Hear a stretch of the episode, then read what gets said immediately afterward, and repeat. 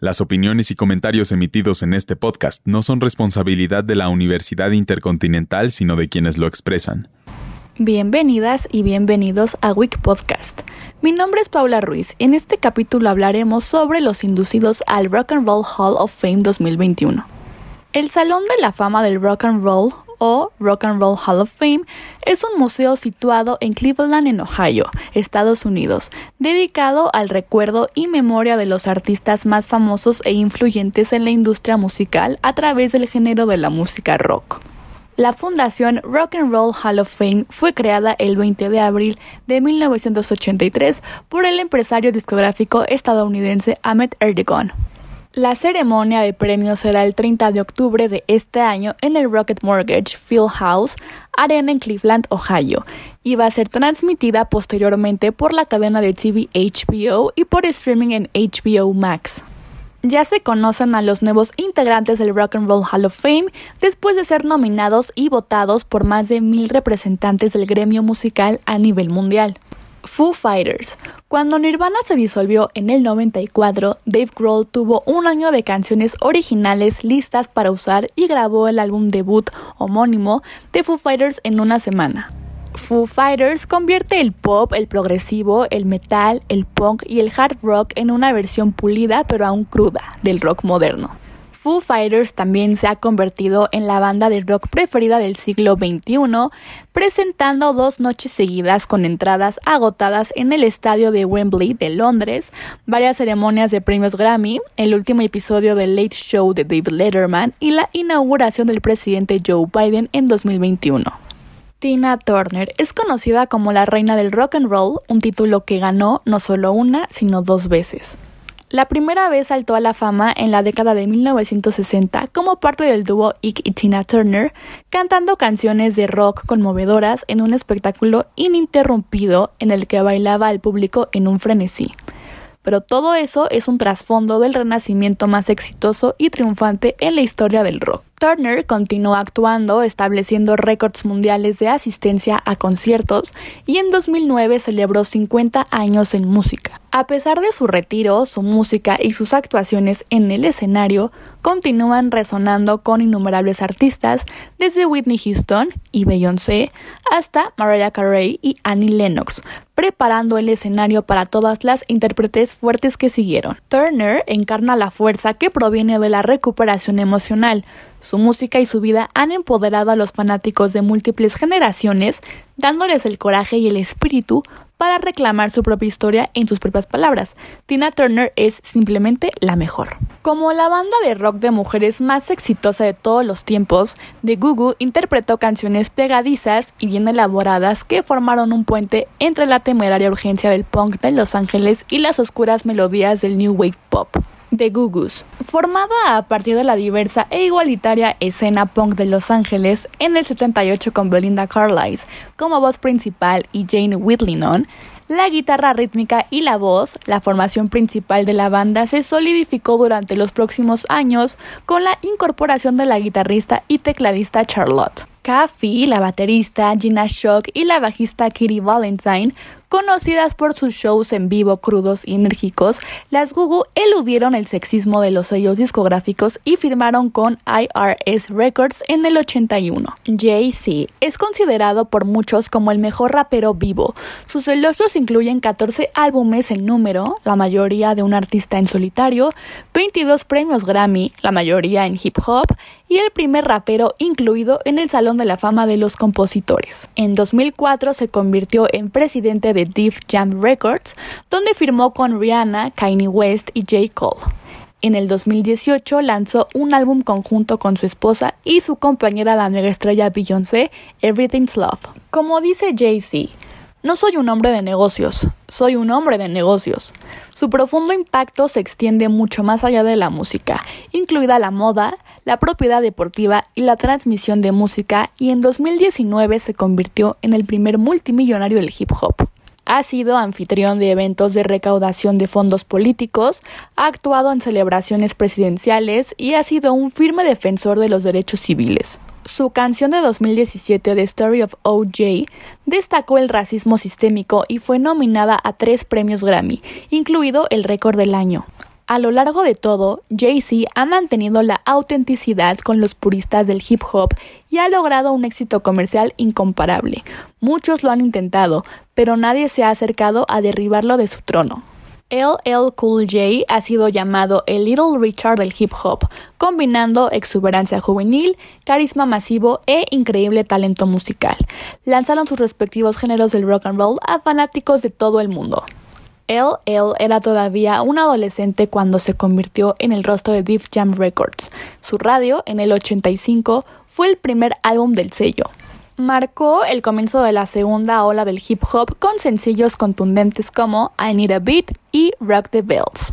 El trabajo de LL con Def Jam allanó el camino para los futuros compañeros del sello Public Enemy, Bestie Boys y Slick Rick. A lo largo de la década de los 80, LL abrió un camino desde Queens a la nación, convirtiéndose en uno de los artistas de hip hop más vendidos de la década. En el 87 se convirtió en el primer rapero en encabezar las listas de RB con I Need Love. Su himno ganador del Grammy, Mama Said Knock You Out, fue un KO escuchado en todo el mundo, mientras que los singles Going Back to Cali, Around the Way Girl, Hey Lover y Doing It se hicieron enormes éxitos de radio. Carol King. Después de escribir la banda sonora en los 60s, Carol King tejió un tapiz de emoción e introspección como cantautora en la década de los 70. Su trabajo en solitario fue un llamado de atención para generaciones de artistas femeninas y millones de fans, dándoles voz y confianza. King tiene demasiados elogios para enumerarlos. Seis premios Grammy, el premio Gershwin de la Biblioteca del Congreso del 2013, un honor del Centro Kennedy del 2015 y más. Ella ya fue inducida con su exmarido y socio compositor Gary Goffin, con quien coescribió numerosas canciones icónicas. Muchos, como Will You Love Me Tomorrow de la Shirley's, por primera vez en la industria de la música hablaron por y para mujeres jóvenes. Todd Ron Green es cantante, compositor, multiinstrumentista, productor bajo demanda, ingeniero, audiófilo, tecnófilo, todo con elogios de la crítica. La influencia de Ron Green se puede sentir en muchos sectores del rock and roll power pop. Couldn't I Just Tell You? A Wizard a True Star, producción de videos musicales Time Heals, overdubbing, a capella y música experimental No Word Order. Donde la mayoría de los artistas se esfuerzan por construir una audiencia, Rod Green ha creado varias bases de fans devotas en todo el mundo. Podemos escuchar la influencia de Todd Ron Green en todos, desde Prince y Hall y John Oates hasta Bjorka y Daft Punk. En 2017, Ron Green lanzó White Knight, que incluye colaboraciones con Trent Reznor y Robin, lo que demuestra aún más el impacto de gran alcance de uno de los verdaderos hombres del renacimiento del rock and roll. Kraftwerk es la base sobre la que se construye todo el rock basado en sintetizadores y la música electrónica de baile.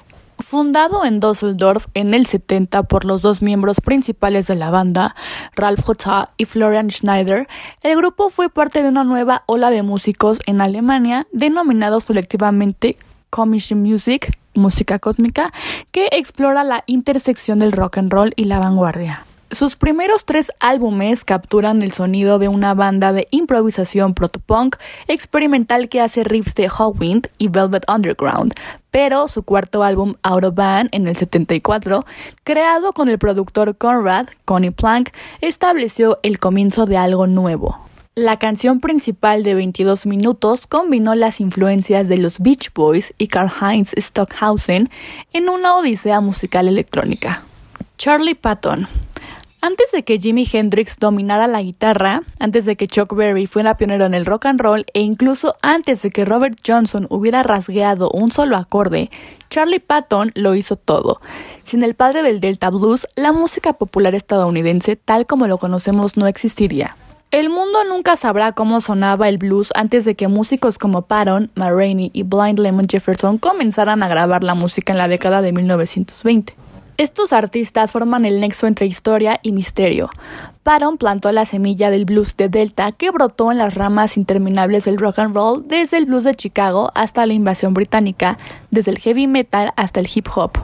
Cuando los fanáticos de la música buscan los verdaderos orígenes del rock and roll y sus raíces, Charlie Patton se acerca lo más posible. Hill Scott Heron poeta, novelista, erudito y músico, Hugh Scott Heron fue muchas cosas durante su prolífica carrera, pero sobre todo, en palabras del crítico musical Nelson George, fue un narrador de verdades incómodas. La trayectoria profesional de Scott Heron fue poco convencional, reflejando su enfoque inconformista de la música. Su álbum debut, el clásico de la palabra hablada Small Talk at 125 y Lennox en el 70 celebró las variadas influencias de Scott Heron, desde John Coltrane a Langston Hughes, Otis Redding a Malcolm X, Billie Holiday a The Last Poet. Scott Heron canalizó estas influencias con su fusión de jazz, blues, soul y funk, desafiando el estatus que con una sátira mordaz, comentarios sociales sin complejos y poesía de confrontación. I'm Here, en el 2010, aclamado por la crítica, fue el primer álbum de Scott Heron en 16 años, y una versión remix del álbum obtuvo críticas muy favorables y se lanzó poco antes de su muerte en 2011. Billy Preston, músico de sesión, cantante, compositor de canciones, músico de gira, el quinto Beatle. Billy Preston abrió un camino a través de la historia del rock and roll con los sonidos humeantes de su órgano B3, los ritmos funky de su clavinet y los emocionantes tonos de su voz y piano inspirados en el gospel un niño prodigio, Billy tocaba el órgano con Mahalia Jackson en el 57, a la edad de 10 años. Apareció en el Nat King Cole Show interpretando a dúo con Cole, intercambiando partes vocales y lamidos de órgano, el talento natural de Preston brillando. A lo largo de su carrera en solitario, Preston escribió y grabó canciones que mezclaban sus raíces gospel y soul con el poder del rock y el funk. Esa es la forma en que Dios lo planeó. Se convirtió en un éxito internacional y contó con la banda de acompañamiento de Eric Clapton, Keith Richards, Ginger Baker y George Harrison. La interpretación de Preston de la canción se robó el espectáculo en el Concert for Bangladesh en el 71. Randy Rhodes, ampliamente reconocido como uno de los guitarristas más importantes e influyentes de todos los tiempos, Randy Rhodes fue un cambio dramático para el heavy metal y para generaciones de guitarristas. Como estudiante de guitarra clásica, Rhodes encarnó la excelencia musical con una notable maestría musical y un profundo compromiso con su instrumento virtualmente sin paralelo en el rock. Incorporando elementos clásicos en su estilo característico único, fue pionero en un estilo técnico de alta velocidad, de solos de guitarra y popularizó técnicas como tapping a dos manos, bombas de inmersión con barra de golpe y patrones de escala complejos que llegaron a definir el metal en los 80 y más allá. Justo cuando comenzaba a recibir importantes elogios como músico distinguido, incluido el honor de mejor nuevo guitarrista de la revista Guitar Player en el 82, Rhodes, de 25 años, murió trágicamente en un accidente aéreo el 19 de marzo del 82. Cuando el Osborne el álbum en vivo de Rhodes Tribute en el 87 fue lanzado más tarde, confirmó la asombrosa habilidad y el potencial ilimitado del joven guitarrista, asegurando que su estatus en el mundo de la música alcanzaría proporciones míticas y que la música rock y la guitarra cambiarán para siempre. Clarence Avant Clarence Avant, el padrino de la música negra, es genial, inteligente, confiado y valiente. Alguien que hace posible lo imposible ha desempeñado una variedad de roles durante su ilustre carrera, incluido el de gerente, propietario de sello, organizador de conciertos, productor de eventos, recaudador de fondos políticos y mentor. Avant es el empresario por excelencia con una asombrosa habilidad para conectar personas, abrir puertas y brindar oportunidades a innumerables músicos, actores y políticos. Bill Whiters resumió su impacto al declarar, Él une a las personas. La carrera de Avant comenzó en los 50 cuando se desempeñó como gerente del Little Willie John y del organista de jazz Jimmy Smith. A finales del 69 lanzó Success Records, un sello que pronto alcanzó el top 10 con Scorpio de Dennis Coffey. El artista más notable en Success fue Bill Withers, quien lanzó sus primeros tres discos para el sello con los éxitos Ain't No Sunshine, Lane on Me y Use Me.